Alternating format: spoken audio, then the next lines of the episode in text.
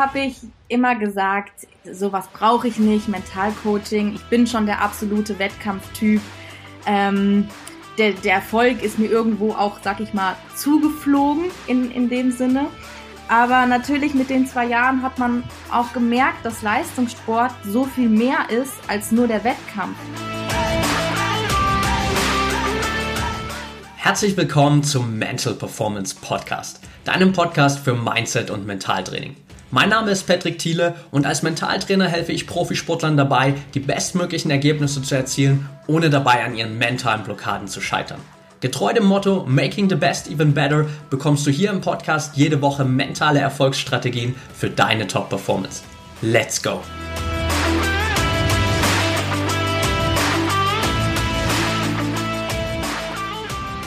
Welcome back hier im Mental Performance Podcast. Heute mit der deutschen Leichtathletin und Kurzsprinterin Lisa Meyer. Schön, dass du dabei bist, Lisa. Hi Patrick, freut mich auch sehr, dass ich Gast sein darf heute.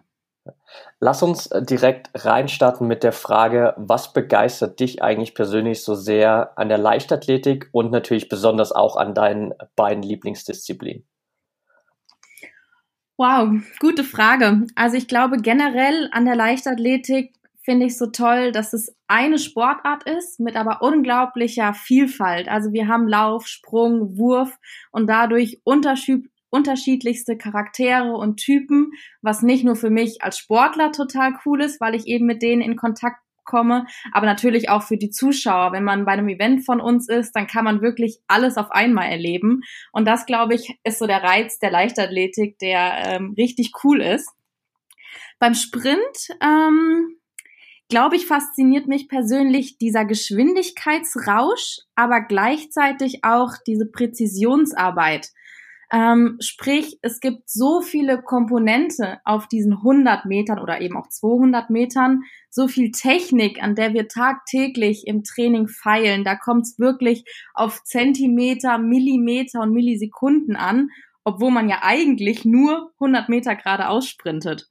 Und das finde ich schon ähm, sehr, sehr reizvoll, eben daran, so kontinuierlich zu arbeiten und zu schauen, wie kann ich mich so weit verbessern, dass ich am Ende im Ziel die schnellste bin und die 100 Meter am schnellsten zurückgelegt habe.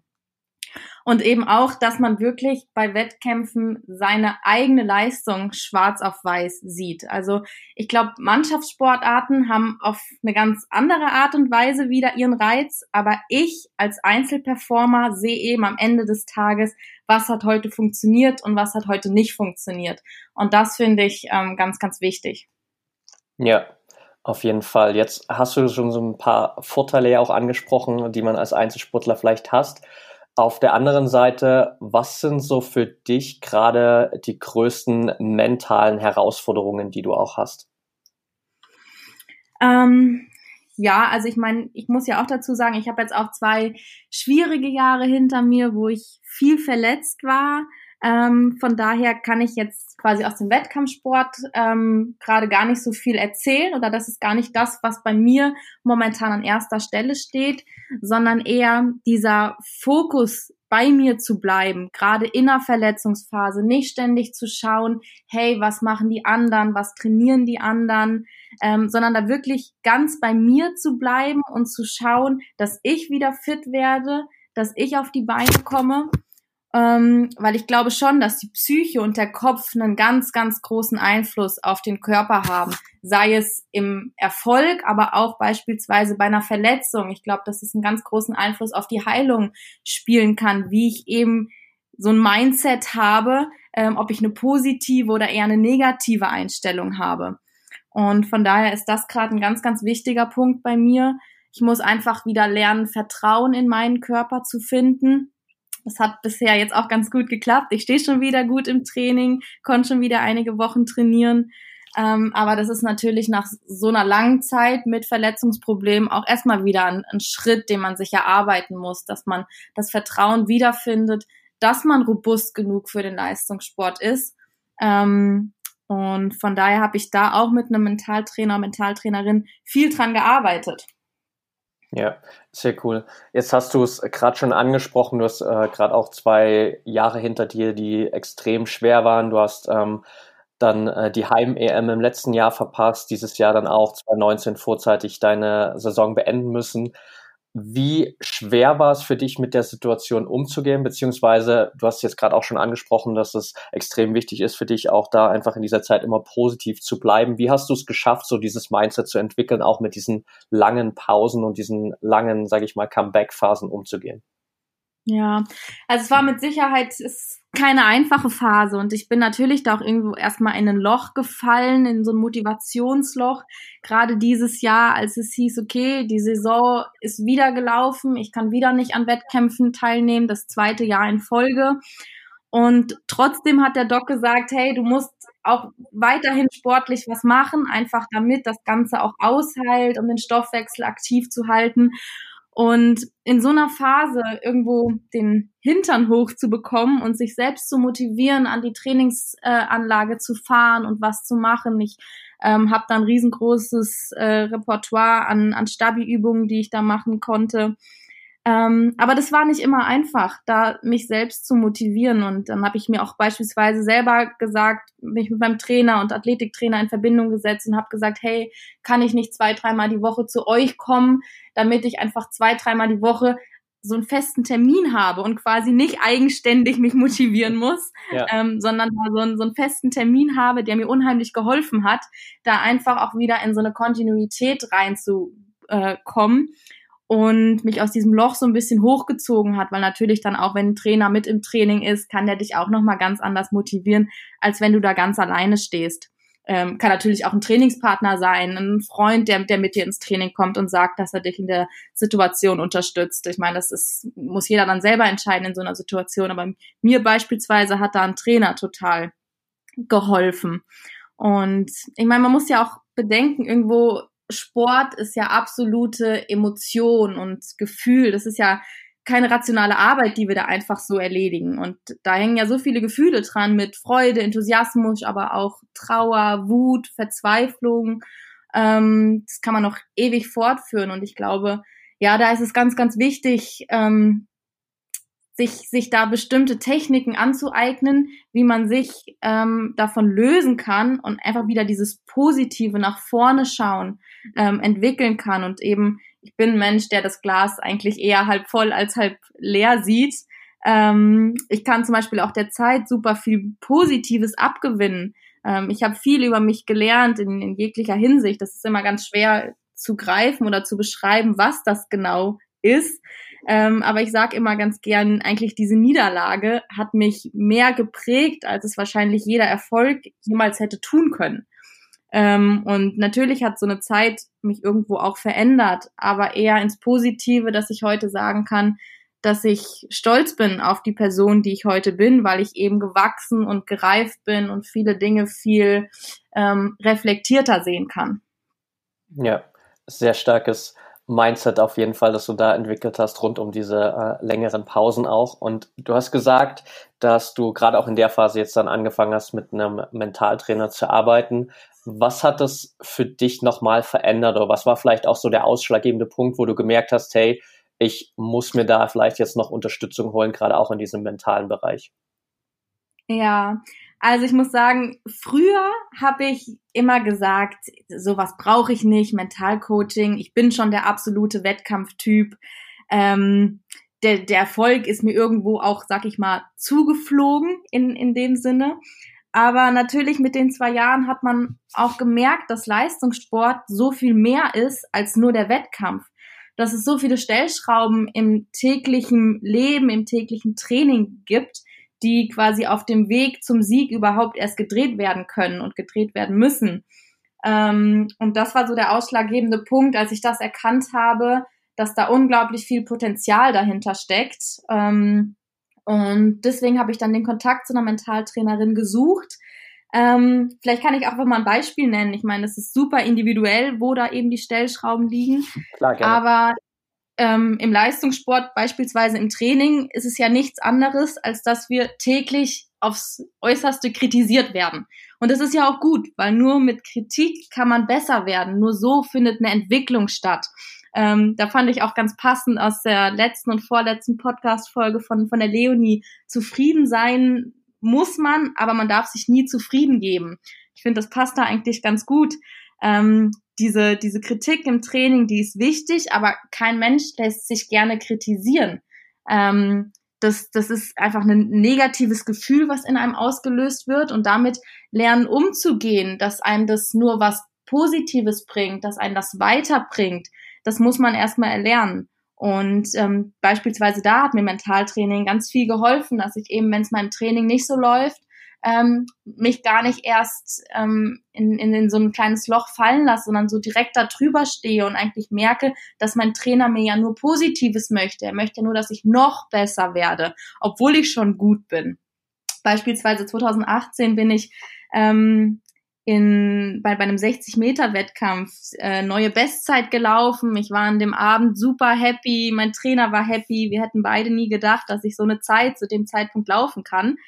Und am nächsten Tag komme ich ins Training und er zeigt mir am Tablet meinen Lauf vom Vorabend und sagt mir eigentlich erstmal, was ich alles falsch gemacht habe. Und ich habe Welt nicht mehr verstanden, weil ich bin doch gerade super neue Bestzeit gelaufen und alles ist toll. Ähm, und da war es auch so ein Aha-Moment. Ja, natürlich war die Leistung von gestern Abend super und natürlich kann ich da auch unheimlich stolz drauf sein. Aber trotzdem liegt ja noch so viel Potenzial in mir, wo ich noch besser werden kann, wo ich noch schneller laufen kann. Ja, das ist ein sehr gutes Beispiel auf jeden Fall dafür. Wie viel Zeit investierst du aktuell so in der Woche da auch für Mentaltraining? Also was für einen Stellenwert nimmt das für dich ein, so im Vergleich auch zu dem normalen Athletiktraining? Mm, also es ist eigentlich in den unterschiedlichen Phasen ganz unterschiedlich. Ähm, also beispielsweise in so einem Aufbaublock, aus dem ich jetzt gerade komme, ähm, ist es eigentlich gar nicht mal so präsent. Da, da habe ich irgendwie ähm, zwei, dreimal im Monat, also einmal in der Woche ungefähr ähm, Kontakt damit. Aber gerade wenn es dann auch auf die Wettkampfphasen hinausläuft, ähm, gerade nach meinen zwei Jahren Verletzung wird es mit Sicherheit auch nochmal ein Riesenstep sein. Denke ich, wird das auch nochmal deutlich intensiviert werden. Also man muss irgendwo immer sehen, wo gerade aktuell die Bausteine sind ähm, wie viel gerade Sinn macht. Ähm, wir fahren beispielsweise auch in, in zwei Wochen in Trainingslager und meine Mentaltrainerin kommt mit, wo wir mal eine Woche lang wirklich intensivst arbeiten können, wo sie im Training mit dabei ist, wo sie auch mich als Mensch dann einfach und als Athlet nochmal viel intensiver kennenlernt, was denke ich auch mit der oder in der weiteren Zusammenarbeit nur unglaublich helfen kann. Ja, sehr cool. Jetzt äh, ist es ja bei dir im Sprint so, dass du tatsächlich immer nur wirklich einen extrem kurzen Zeitraum zur Verfügung hast, um deine Leistung zu bringen. Das heißt, 11 Sekunden vielleicht über 100 Meter, 22, 23 Sekunden über die 200 Meter. Und eigentlich kannst du dir in der Zeit nahezu keinen Fehler erlauben, weil dann äh, kostet es halt auch direkt sehr viele Plätze. Wie gehst du mit dieser eigentlich, sage ich mal, gewünschten Perfektion um, dass dir eigentlich kein einziger Fehler unterlaufen darf? Ja, super spannende Frage. Ähm, und auch sehr, sehr schwierige Frage, glaube ich. Also das muss natürlich im Vorfeld gut, gut vorbereitet sein, wobei ich auch sagen muss, dass ich von Natur aus die Gabe relativ gut habe, wie ich ja eben auch schon angedeutet habe, dass ich ein absoluter Wettkampftyp bin. Also ich kann in dem Moment vollkommen bei mir sein und mich voll auf mich äh, fokussieren. Ähm, weil klar, es ist eine gnadenlose Disziplin. Man hat eben keinen vierten oder fünften Versuch, wie beispielsweise beim Wurf oder im, im Weitsprung. Ähm, du hast halt dieses eine Finale, diesen einen Startschuss und auf diesen 100 Metern muss jeder Schritt und jeder Armzug ähm, in Perfektion sitzen. Das ist ähm, sehr, sehr schwierig, aber man kann es natürlich ähm, auch sich antrainieren, da eben in so einen Tunnel, wie man so gerne sagt, ähm, zu, zu gelangen. Ähm, für mich persönlich hilft es einfach immer, wenn ich so eine Art Selbstsicherheit entwickle. Also ich bin so absolut davon überzeugt, dass ich heute gewinnen kann, dass ich das schaffen kann. Und das hat auch nichts mit irgendwie Arroganz zu tun oder dass ich keinen Respekt vor meinen Gegnern habe. Ganz im Gegenteil, das auf jeden Fall. Ähm, aber ich habe einfach so diese Kontrolle über all mein Handeln, von Warm-up bis zur Ziellinie. Ähm, und das ist für mich einfach ganz, ganz wichtig und hilft mir dann eben auch, ähm, auf diesen 100 oder 200 Meter meine perfekte Leistung ähm, abzurufen. Ähm, Im Vorfeld hilft es mir dann beispielsweise bereits Erreichtes in den Sinn zu rufen, also dass ich mich dran erinnere, hey, du bist schon so oft schnell gelaufen und du hast schon so oft so gut trainiert. Es ist eigentlich total egal, welcher deiner Gegnerin da gerade neben dir im Block sitzt. Ähm, ich versuche diese dann auszublenden, weil im Endeffekt kann ich eh nur meine eigene Leistung beeinflussen und nicht die der Gegner. Und das ist, glaube ich, so ein bisschen der entscheidende Punkt, wo man sich bewusst werden muss. Ähm, man kann die Leistung der anderen nicht beeinflussen. Man kann nur seine eigene Leistung beeinflussen. Und wenn man da eben das Vertrauen in sich selber hat und ähm, keine Zweifel an den Tag legt, nur dann kann das auch gelingen. Ja, auf jeden Fall. Zu was würdest du sagen, zu wie viel Prozent entscheidet am Ende der Kopf im Sprint? Ja, wahrscheinlich hat der Kopf eine ganz entscheidende Rolle, äh, eben weil es so eine gnadenlose Disziplin ist, wo Millimeter und Millisekunden zwischen Sieg und Niederlage ähm, entscheiden. Wahrscheinlich steht, wenn man sich so ein Finale anguckt, natürlich gibt's ähm, in der Leistungsfähigkeit Nuancen ähm, bei den acht Mädels oder acht äh, Männern, die da auf dem Platz stehen. Aber ähm, ich glaube, die sind so unbedeutend äh, im Vergleich zu dem, was, was im Kopf passiert, ähm, dass da wirklich der, der es schafft, in dem Moment mental am stärksten zu sein, sich immer durchsetzt und nicht unbedingt der, der vielleicht das, das größte Talent hat oder der, der am besten trainiert hat. Ja. Gibt es für dich da, sage ich mal, auf mentaler Ebene so eine Eigenschaft, wo du sagst, hey, wenn ich es schaffe, die noch besser für mich zu meistern, dann werden sich meine Ergebnisse auf jeden Fall nochmal deutlich verbessern? Um, ähm, wow, sehr gute Frage. ähm, also ich denke mal, dass ich ich mache vieles richtig, aber es ist halt eben noch alles nicht perfekt. Also all die Punkte, die ich eben angenannt habe, dieses bei sich bleiben, dieses Gegner ausblenden, ich kann nur meine eigene Leistung beeinflussen. Das klingt natürlich in der Theorie immer schön und klappt auch in der Theorie, aber wenn du dann halt wirklich bei dem alles entscheidenden Wettkampf, wo du ein Jahr oder noch länger äh, für hintrainiert hast, beispielsweise ein olympisches Finale, ein Weltmeisterschaftsfinale stehst, da sind dann ja doch noch mal ganz andere Emotionen, ganz anderer Druck, eine ganz andere Anspannung da. Das ist natürlich in solchen Momenten dann manchmal auch schwierig wird, das, was man eigentlich erlernt hat und eigentlich kann, auch anzuwenden. Und das, glaube ich, ist auch für mich einfach noch eine Herausforderung, das noch mehr ähm, dann auch in diesen Extremsituationen abrufen zu können. Wie einfach oder schwer war es äh, im Hinblick darauf für dich damals äh, 2016 schon in Rio, wo du ja noch auch wirklich sehr jung warst am Anfang deiner Karriere, da plötzlich ähm, da bei Olympia zu stehen und auch am Ende sogar ganz knapp äh, mit der Staffel da an Bronze zu scheitern? Ja, also ich glaube, 2016 war wirklich mein allergrößtes Glück, dass ich eben so jung war und so, ja, dass ich da so ein bisschen auch in Olympia reingefallen bin, sag ich mal. Also man hatte, ich hatte das im Vorfeld immer im Hinterkopf. Natürlich finden Olympische Spiele statt, aber ich habe da nie so aufs Äußerste hintrainiert, anders als es jetzt beispielsweise für Tokio nächstes Jahr der Fall ist. Und ich konnte einfach ganz befreit an den Start gehen und mir eben das vor Augen rufen, dass ich gut trainiert habe, dass ich schon so oft schnell gelaufen bin und meine Gegner da ausblenden, ähm, weil ich eben diesen, diesen Druck in dem Sinne nicht so hatte. Das heißt, ich glaube, da hat mir es eher geholfen, dass ich eben so jung war und dann lief die Leistung auch einfach so von alleine. Ja. Und das wird eben dann, wie ich eben angedeutet habe, die Herausforderung für Tokio sein. Eben, wenn man das Ganze so lange vorbereitet, so lange drauf hintrainiert, in dieser ganz, ganz extremen Situation dann auch eben noch diese Lockerheit und diese Selbstsicherheit zu haben. Ja, auf jeden Fall. Jetzt äh, hat sich natürlich dann auch in diesen ganzen Jahren für dich, gerade was so die Aufmerksamkeit nach außen angeht, sehr viel verändert. Du bist eins der Gesichter der True Athletes Kampagne des Deutsch Deutschen Leichtathletikverbandes und warst auch so eins der Gesichter der deutschen Meisterschaften in Berlin, überall auf den ganzen Programmheften drauf. Wie sehr hat sich so dieser Erwartungsdruck oder auch so diese Aufmerksamkeit von außen nochmal auf dich selbst ausgewirkt? Inwiefern war es auch schwer, vielleicht damit umzugehen am Anfang? Mm, Also natürlich ist sowas in erster Linie erstmal schön. Es ist schön, dass man sieht, dass man Leute mit dem, was man macht, was man aus Leidenschaft und Hingabe macht, mit super viel Spaß, so begeistern kann, dass man auch vielleicht junge Menschen ähm, ein Vorbild sein kann und die anstecken kann. Ähm, nichtsdestotrotz ist es natürlich auch irgendwo ein Druck, der jetzt auf einem lastet, eben da wieder auch hinzukommen, auch wieder performen zu müssen. Es stehen so viele Leute irgendwie hinter dir, die dir auch so viel ähm, ermöglichen, die immer den Rücken frei gehalten haben, dich immer gestärkt haben und denen möchte man natürlich irgendwo auch was zurückgeben. Ähm, von daher denke ich, ist immer alles Fluch und Segen zugleich.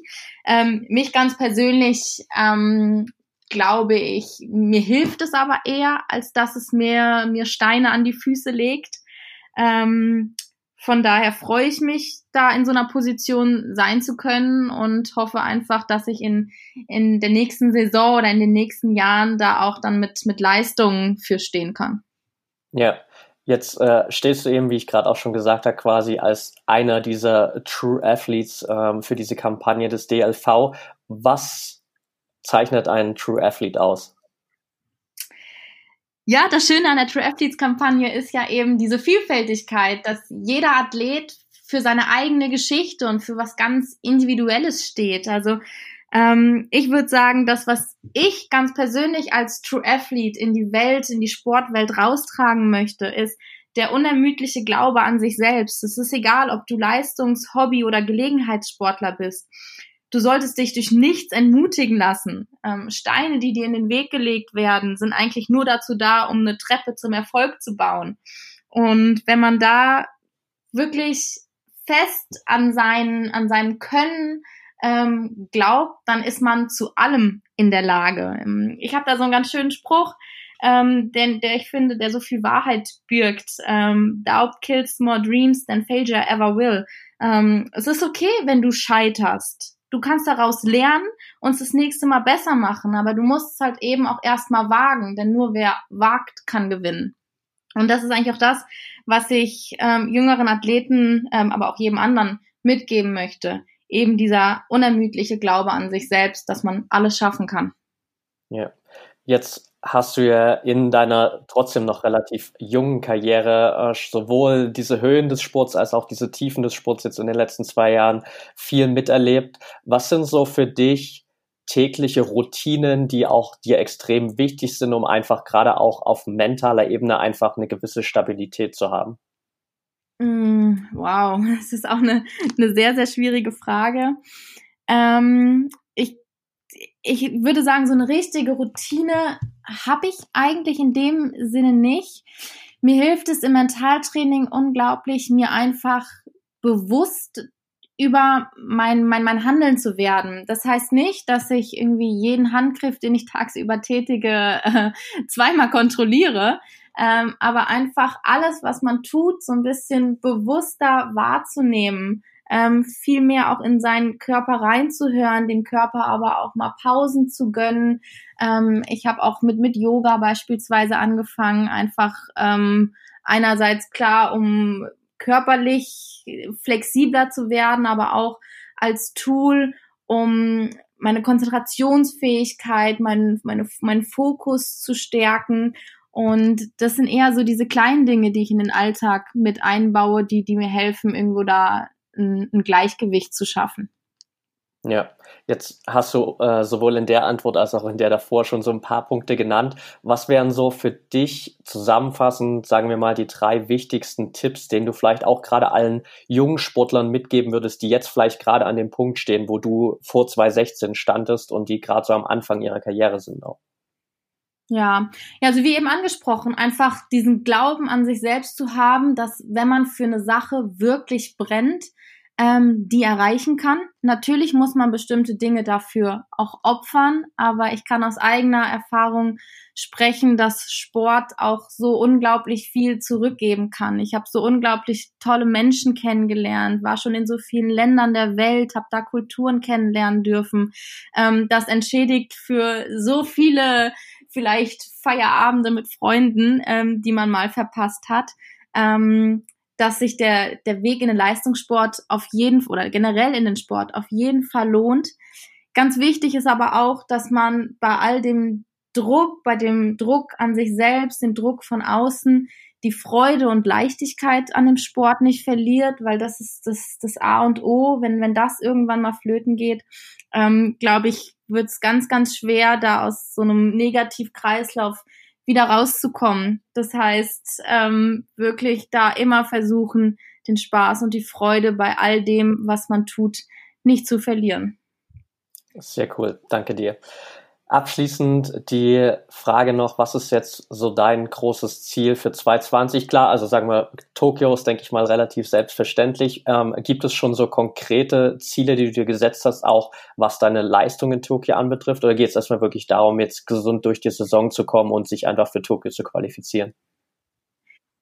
Ja, also natürlich, das, das alleroberste Ziel ist es einfach, verletzung und schmerzfrei zu sein, weil wie dankbar man dafür sein muss, habe ich wirklich in den letzten zwei Jahren zutiefst erfahren und ähm, deswegen hat das für mich allerhöchste Priorität. Nichtsdestotrotz, ich meine, ich arbeite schon jetzt wieder seit ähm, ein, zwei Monaten täglich an meinem Traum von Tokio, den ich mir auf jeden Fall erfüllen möchte eben weil ich, wie ich es eben auch schon angedeutet habe, irgendwie in, in Rio 2016 so ein bisschen reingefallen bin, plötzlich bei Olympia dabei war, aber mir das nicht so richtig erarbeitet habe. Und das ist eigentlich das, ähm, warum Tokio so, so, so wichtig für mich ist, einfach zu sehen, hey, ich habe jetzt vier Jahre investiert und das, was bei rauskommt, ist wirklich der Lohn für sehr, sehr harte Arbeit und ähm, sehr großes Durchhaltevermögen. Von daher möchte ich auf jeden Fall wieder erfolgreich in die Nationalmannschaft zurückkehren, mich für Olympia und auch danach die EM in Paris qualifizieren. Ähm, klar, als fester Teil der Staffel natürlich, ähm, aber auch ganz klar über eine Einzeldisziplin. Ob das dann 100 oder 200 Meter wird, ähm, muss man sehen. Ich werde beides ähm, parallel laufen. Wer mich kennt, weiß, dass mein Herz ja eigentlich ein bisschen mehr an 200 Meter hängt. Ähm, einfach weil man da so ein bisschen mehr, mehr kämpfen muss, sag ich mal. Nicht ganz so schnell vorbei wie die 100 Meter. Aber im Endeffekt wird man sich natürlich dafür entscheiden, ähm, wo die Erfolgsaussichten bei Olympischen Spielen höher sind. Und das Minimalziel ist es natürlich, trotz den zwei Verletzungsjahren ähm, minimal im Halbfinale in der Einzeldisziplin zu stehen. Und mit der Staffel, ja, muss man sehen, wenn wir endlich mal alle vier fit und gemeinsam auf der Bahn stehen, ähm, wissen wir, dass wir riesengroßes Potenzial haben und von unserem Können her um die Medaillen mitlaufen können. Ob es im Endeffekt reicht, äh, muss man sehen. Staffel ist nun mal immer Nervenkitzel, weil da wirklich alles, alles passen muss.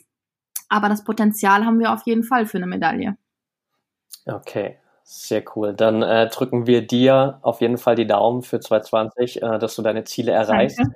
Und ich äh, bedanke mich auf jeden Fall für deine Zeit hier, bedanke mich auch für deine Offenheit, fürs Teilen deiner, ja, vielleicht auch negativen Erfahrungen der letzten zwei Jahre oder dem, was vielleicht nicht so gut gelaufen ist und was du daraus gelernt hast, weil das gerade, glaube ich, extrem vielen Sportlern weiterhilft, die natürlich alle irgendwann im Laufe ihrer Karriere mal so an diesen Punkt kommen, wo sie eben vielleicht mal durch so ein Tief durchgehen und einfach dann auf das Wissen von den Leuten zurückgreifen zu können, die das alles schon durchgemacht haben, ist letztendlich mhm. super wertvoll. Also vielen Dank dafür. Sehr, sehr gerne. Ich hoffe, ich konnte damit ähm, ein bisschen ja auch Inspiration für andere sein und vielleicht kann der ein oder andere sich ja davon auch einen kleinen Handgriff abschauen und ähm, ja, Dankeschön. Okay, that's it for today. Wenn dir die Folge gefallen hat, dann freue ich mich natürlich riesig über eine ehrliche 5-Sterne-Bewertung bei iTunes. Check auf jeden Fall auch mal die Social-Media-Kanäle von dieser aus. Da kannst du den ganzen Weg bis Tokio 2020 und darüber hinaus nächstes Jahr natürlich auch live mitverfolgen. Die Links dazu packe ich dir noch in die Show Notes. Wenn du Fragen hast, Anregungen, Themenvorschläge zum Podcast, dann schreib mir super gern. Am besten über meine Social-Media-Kanäle Instagram at unterstrich Facebook at Mentaltrainer Patrick. Ich freue mich mega von dir zu hören und an der Stelle auch nochmal der Reminder, die Infoliste zur ProMind Academy ist online. Die ProMind Academy ist mein Online-Programm, acht Wochen Trainingsprogramm für dich, um dir in 2020 endlich die mentale Stärke, die mentale Freiheit zu geben, um deine Bestleistungen zu zeigen, um endlich ein echter mentaler Champion zu werden und all deine mentalen Blockaden beiseite zu werfen endlich zu wissen, ich gehe in eine Saison rein, ich gehe in ein neues Jahr rein, in dem mein Kopf mir nicht im Weg steht und ich wirklich jederzeit meine Bestleistung abrufen kann. Also trag dich da super gern ein, dann wirst du als allererstes benachrichtigt, wenn die ProMind Academy im Dezember verfügbar ist. Den Link dazu findest du in den Show Notes. Ich freue mich mega, wenn du dabei bist. wünsche dir jetzt noch einen geilen Tag und denk immer daran, Mindset is everything.